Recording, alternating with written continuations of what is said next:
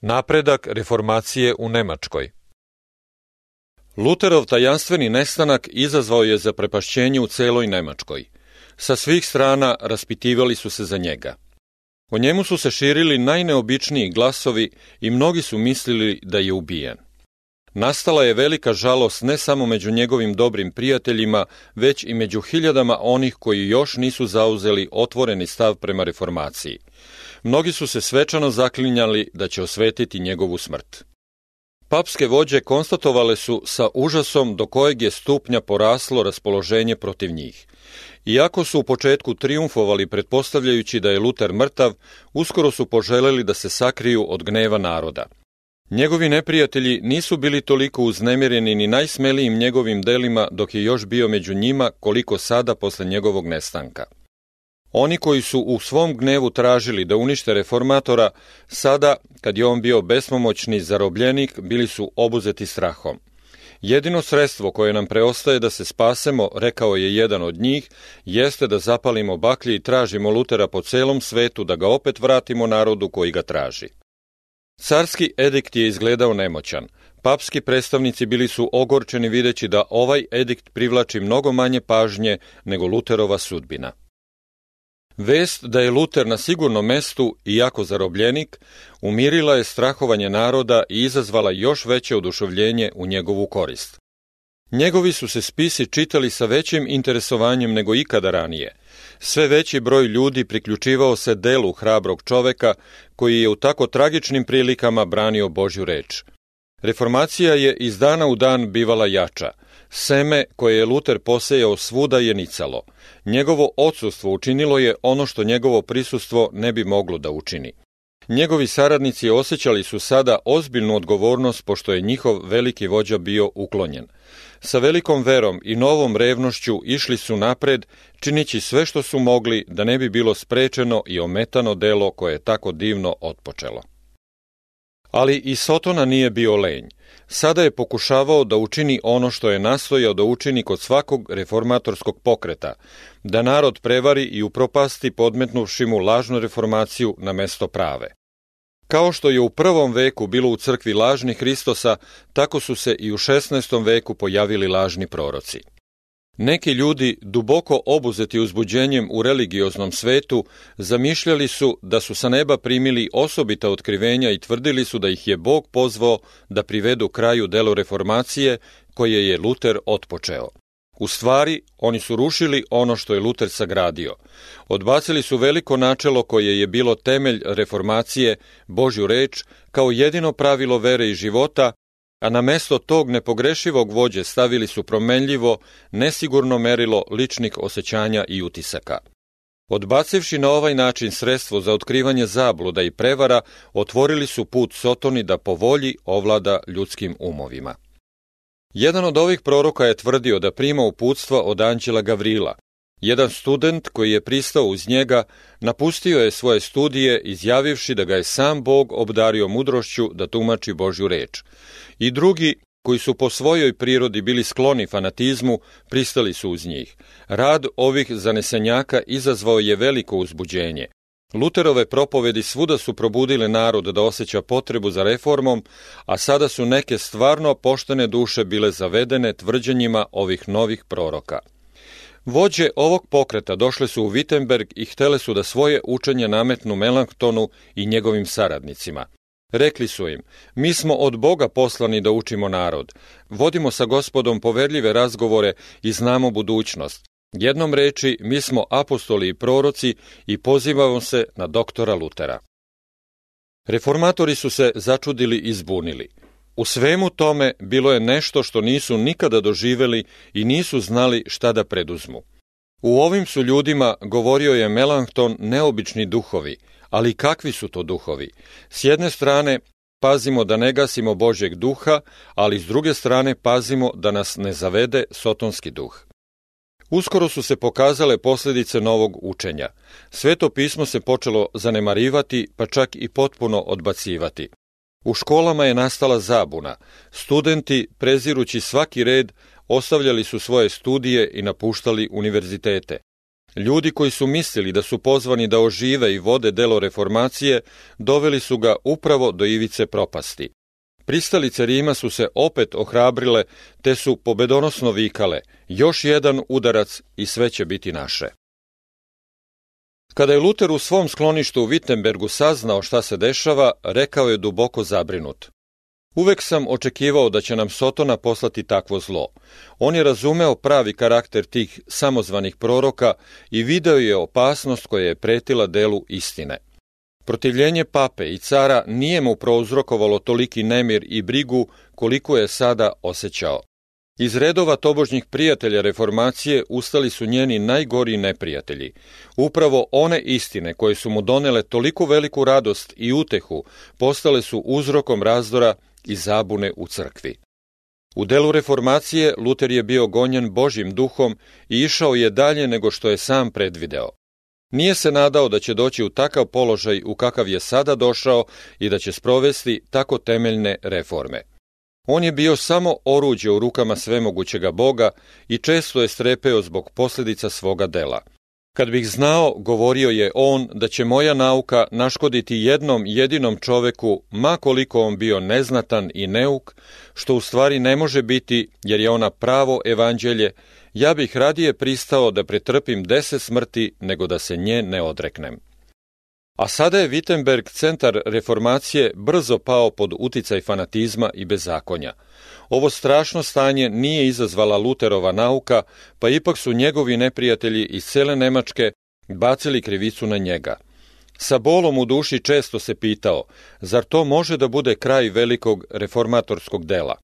Ali kad se usrdno pomolio Bogu, mir je opet zavladao njegovim srcem. Delo je tvoje, a ne moje, govorio je on Bogu. I ti nećeš dozvoliti da ga unište fanatizam i praznoverje.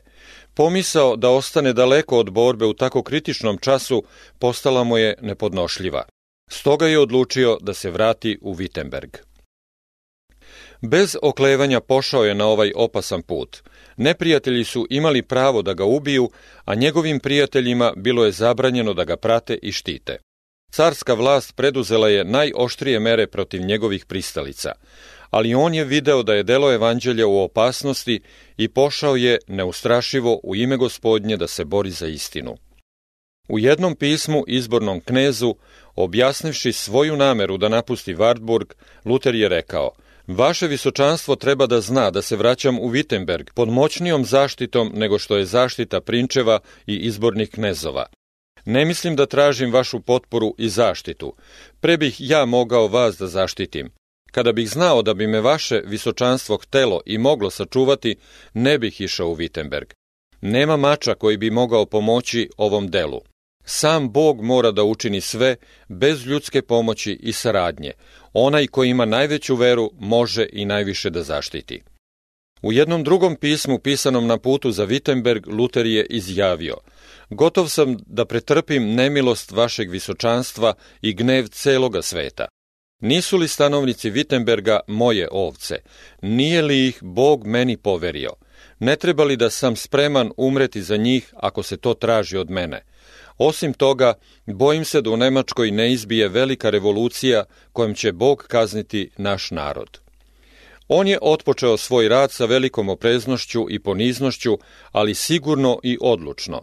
Božjom reči, govorio je on, moramo oboriti i uništiti sve ono što je podignuto nasiljem. Ja ne želim da upotrebim silu protiv praznovernih i nevernih. Niko ne sme biti prinuđen silom. Sloboda je suština vere. Uskoro se kroz ceo Wittenberg proneo glas da se Luter vratio i da će propovedati.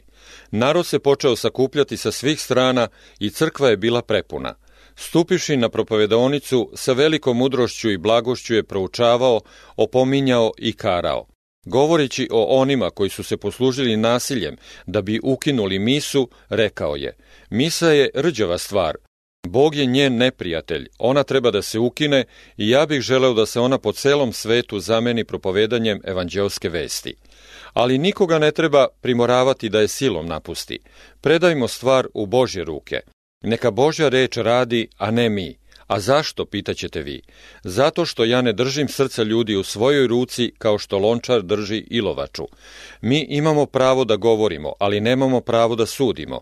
Propovedajmo, ostalo pripada Bogu. Ako upotrebim silu, šta ću postići? Obmanu, formalnost, majmunisanje, ljudske uredbe i licemerstvo. Ali u tome neće biti ni iskrenosti srca, ni vere, ni ljubavi. Gde ovo troje nedostaje, tamo sve nedostaje i ja ne dam ni pribijene pare za takav rezultat. Bog više čini samo kroz svoju reč nego li kad vi i ja i ceo svet sjedinimo sve svoje sile. Bog osvaja srca, a kad je srce zadobijeno, onda je sve osvojeno. Ja ću propovedati, govoriti, pisati, ali neću nikoga prinuđivati jer je vera dragovoljni čin. Gledajte šta sam ja učinio. Ja sam ustao protiv pape, prodavanja oproštajnica i papinih pristalica, ali bez buke i nasilja. Uzdigao sam Božju reč, propovedao sam i pisao, drugo nisam činio. I dok sam ja spavao, ova reč koju sam propovedao, oslabila je papstvo i nanela mu više štete nego bilo koji knez ili car u prošlosti. Ipak ja nisam ništa učinio, sve je učinila sama Božja reč. Da sam se hteo poslužiti silom, Nemačka bi verovatno bila poplavljena krvlju. A šta bi bio rezultat toga? Propast tela i duše.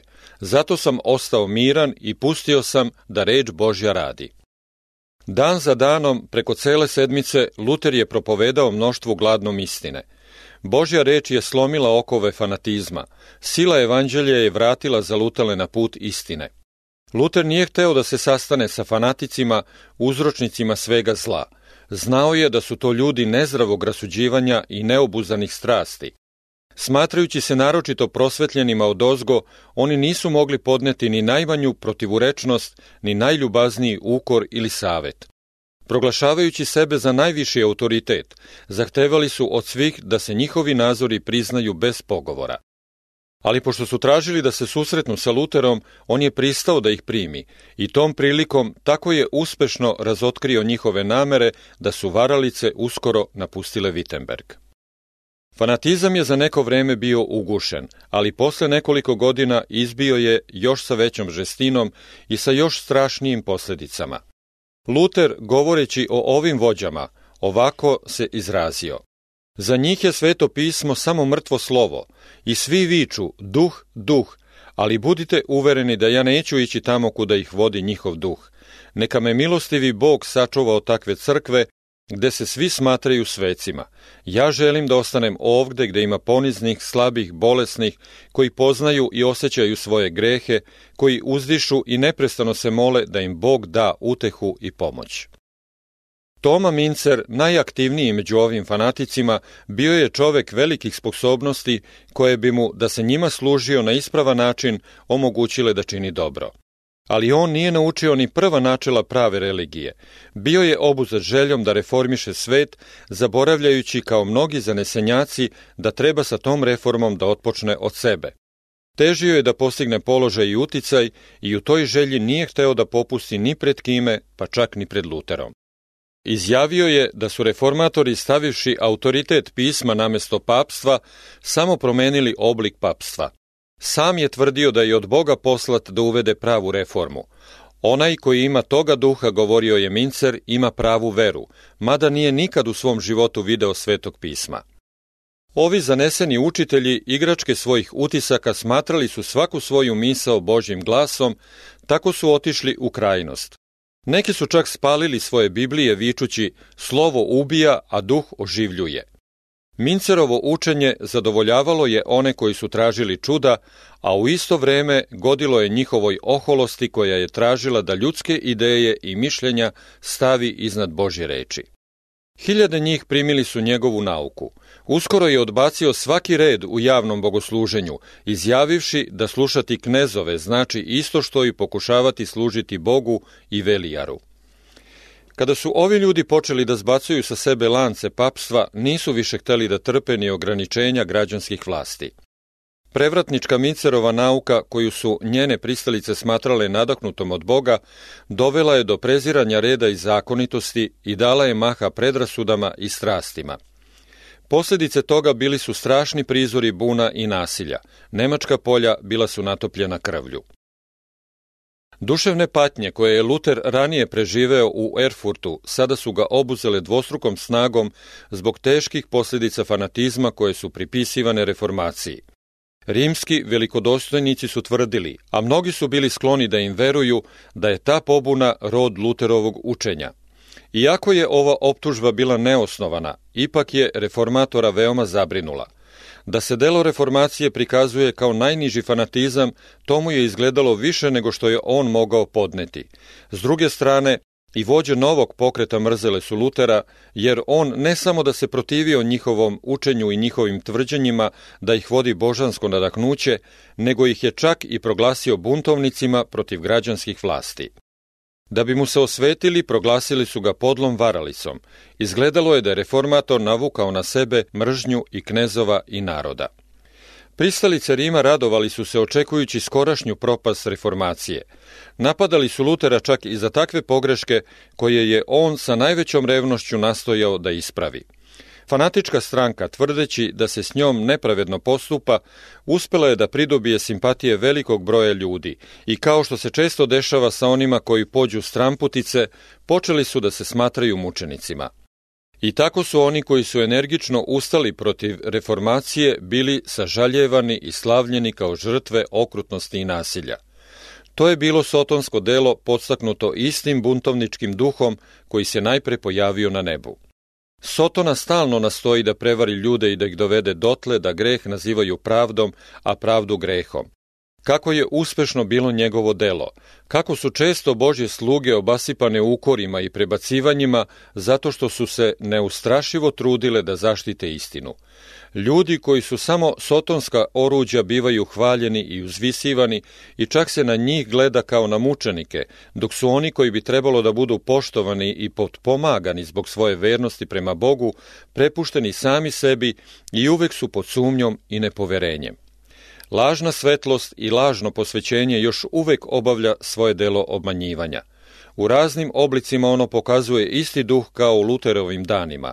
Ono još i danas odvraća pažnju ljudi od svetoga pisma i zavodi ih da se radije povode za svojim osjećanjima i utiscima nego li da se pokoravaju Božjem zakonu. U tome se sastoji jedan od najuspešnijih sotonskih pronalazaka kojim se on služi da bi bacio ljagu na čistotu i istinu. Luter je neustrašivo branio evanđelje od napadaja koji su dolazili sa svih strana. U svim ovim borbama Božja reč se pokazala kao moćno oružje. Sa tom rečju borio se on protiv pape i skolastičke filozofije i zahvaljujući njoj ostao je čvrst kao stena protiv fanatizma koji je pokušao da se sjedini sa reformacijom. Svaka od ovih protivničkih struja je na svoj način odbacivala sveto pismo, a uzizala ljudsku mudrost kao izvor verske istine i poznanja. Racionalizam se klanja razumu i čini ga temeljom vere. Rimska crkva priznaje papi nadahnuće koje u neprekidnoj liniji dolazi od apostola i za svaje vremena nepromenljivo. To shvatanje pruža priliku svakoj vrsti razvrata i pokvarenosti da se sakriju pod plaštom apostolskog ovlašćenja. Nadaknuće koje su isticali Mincer i njegovi saradnici bilo je plod uobraženja i njegov je uticaj bio rušilački za svaki autoritet, ljudski i božanski. Pravo hrišćanstvo, naprotiv, smatra Božju reč velikom riznicom nadaknutih istina i kamenom kušanja svakog nadaknuća. Posle svog povratka iz Varburga, Luter je dovršio svoj prevod Novoga Zaveta i uskoro posle toga predao je evanđelje nemačkom narodu na njegovom jeziku. Ovaj prevod primili su s velikom radošću svi koji su voleli istinu, a oni koji su više cenili ljudske tradicije i ljudske zapovesti, prezrivo su ga odbacili. Sveštenici su se uzbudili pri pomisli da će od sada i običan narod moći da raspravlja sa njima o načelima Božje reči i da će se tako otkriti njihovo neznanje. Oružje njihovog telesnog razuma bilo je nemoćno prema duhovnom maču. Rim je upotrebio sav svoj autoritet da bi sprečio širenje svetoga pisma, ali dekreti, anateme i mučenja su se pokazali uzaludnima. Ukoliko je Rim više osuđivao i zabranjivao Bibliju, utoliko je narod više čeznuo da sazna šta ona uči. Svi koji su mogli da čitaju postali su revni istraživači Biblije. Oni su je nosili sa sobom i stalno čitali, I nisu je ostavljali sve dok velike odseke nisu naučili na pamet. Videći s kakvom je ljubavlju primljen novi zavet, Luter se odmah dao na prevođenje staroga zaveta i izdavao ga je u delovima kako je koji završio. Luterovi spisi primljeni su oduševljeno u gradovima i selima. Ono što su Luter i njegovi prijatelji pisali, drugi su širili. Monasi, koji su se uverili u neosnovanost manastirskih zaveta, želeli su da svoj raniji nekorisni život zamene životom rada, ali pošto su sami bili neupućeni da bi mogli propovedati Božju reč, putovali su po pokrajinama, posećivali sela i zaseoke i prodavali Luterove spise i spise njegovih prijatelja. Ubrzo je Nemačka bila preplavljena takvim hrabrim kolporterima. Ove spise proučavali su s velikim interesovanjem bogati i siromašni, učeni i prosti. Noću su seoski učitelji naglas čitali ove spise malim grupama, sakupljenim oko ognjišta. Prilikom svakog takvog napora više duša bi se uverilo u istinu i radosno primilo Božju reč, a posle su same drugima nosile radosnu vest. Tako su se ispunile nadahnute reči – Reči tvoje kad se jave prosvetljuju i urazumljuju proste. Proučavanje svetoga pisma dovelo je do promene srca i uma. Papska vlast držala je narod pod gvozdenim jarmom neznanja i poniženja. Strogo su se držali spoljašnji praznoverni običaji, ali u svoj toj službi su um i srce imali malo udela. Naprotiv, Luterovo propovedanje, koje je imalo za cilj da otkrije jednostavne istine Božje reči, zatim sama reč stavljena u ruke naroda, probudili su uspavane energije, očistili i oplemenili duhovnu prirodu i dali umu novu snagu i odvažnost. Mogli su se vidjeti ljudi svih staleža kako sa Biblijom u ruci brane nauku reformacije – Papini, privrženici koji su proučavanje pisma prepustili sveštenicima i kaluđerima, pozivali su sada ove da pobiju novo učenje. Ali ne poznavajući ni pisma ni sile Božje, sveštenici i kaluđeri bili su potpuno poraženi od onih koji su smatrali zaludelim neznalicama. Nažalost, rekao je jedan katolički pisac, Luter je uverio svoje sledbenike da ne treba da se oslanjaju ni na šta drugo, nego samo na sveto pismo. Narod se skupljao da čuje kako ljudi skromnog obrazovanja brane reč Božju i čak raspravljaju sa učenim i rečitim teolozima. Sramno neznanje ovih velikih ljudi izbilo je na javnost kada su njihovi dokazi bili oboreni jednostavnom naukom Božje reči. Radnici, vojnici, žene i deca su bolje poznavali sveto pismo nego sveštenici i učeni teolozi. Razlika između učenika evanđelja i branilaca rimskog praznoverja primećivala se kako u redovima učenih, tako i u neukom narodu. Nasuprot predstavnika stare hijerarhije, koji su zanemarili proučavanje jezika i književnosti, pojavila se oduševljena i plemenita omladina odana studijama proučavanju pisma, željna da se upozna sa remek delima starine. Obdareni bistrim umom, plemenitom dušom, neustrašivim srcem, ovi mladi ljudi su uskoro stekli takvo znanje da se dugo vremena niko nije mogao meriti sa njima. Kada su se ovi mladi branioci reformacije sukobili na nekom saboru sa učiteljima Rima, napadali su ih sa takvom lakoćom i sigurnošću da su se rimski teolozi odmah pokolebali, zbunili i pre svima osramotili. Kad je rimsko sveštenstvo videlo da se smanjio broj njihovih vernika, pozivalo je u pomoć gradsku upravu i svim je sredstvima pokušavalo da povrati svoje verne.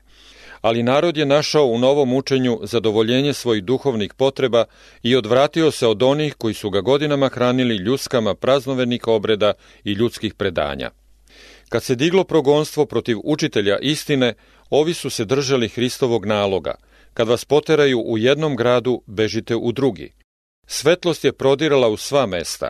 Beguncima su se uvek otvarala po neka gostoljubiva vrata gde su mogli stanovati i oni su propovedali evanđelje katkad u crkvi, a ako im je to bilo zabranjeno, onda u privatnim kućama ili pod vedrim nebom. Svako mesto gde se skupio narod da sluša Božju reč bio je posvećen hram. Propovedana takvom snagom, istina se širila neodoljivom silom. Uzalu su duhovne i civilne vlasti pokušavale da slome krivoverje. Uzalu su se služile zatvorom, mučenjima, ognjem i mačem. Hiljade vernih je zapečatilo svoju veru krvlju, ali ipak delo je išlo napred. Progonstva su samo pomogla da se istina više širi i fanatizam koji je hteo da se sjedini sa njom samo je pomogao da se jasnije mogla uočiti razlika između sotonskog dela i dela Božjeg.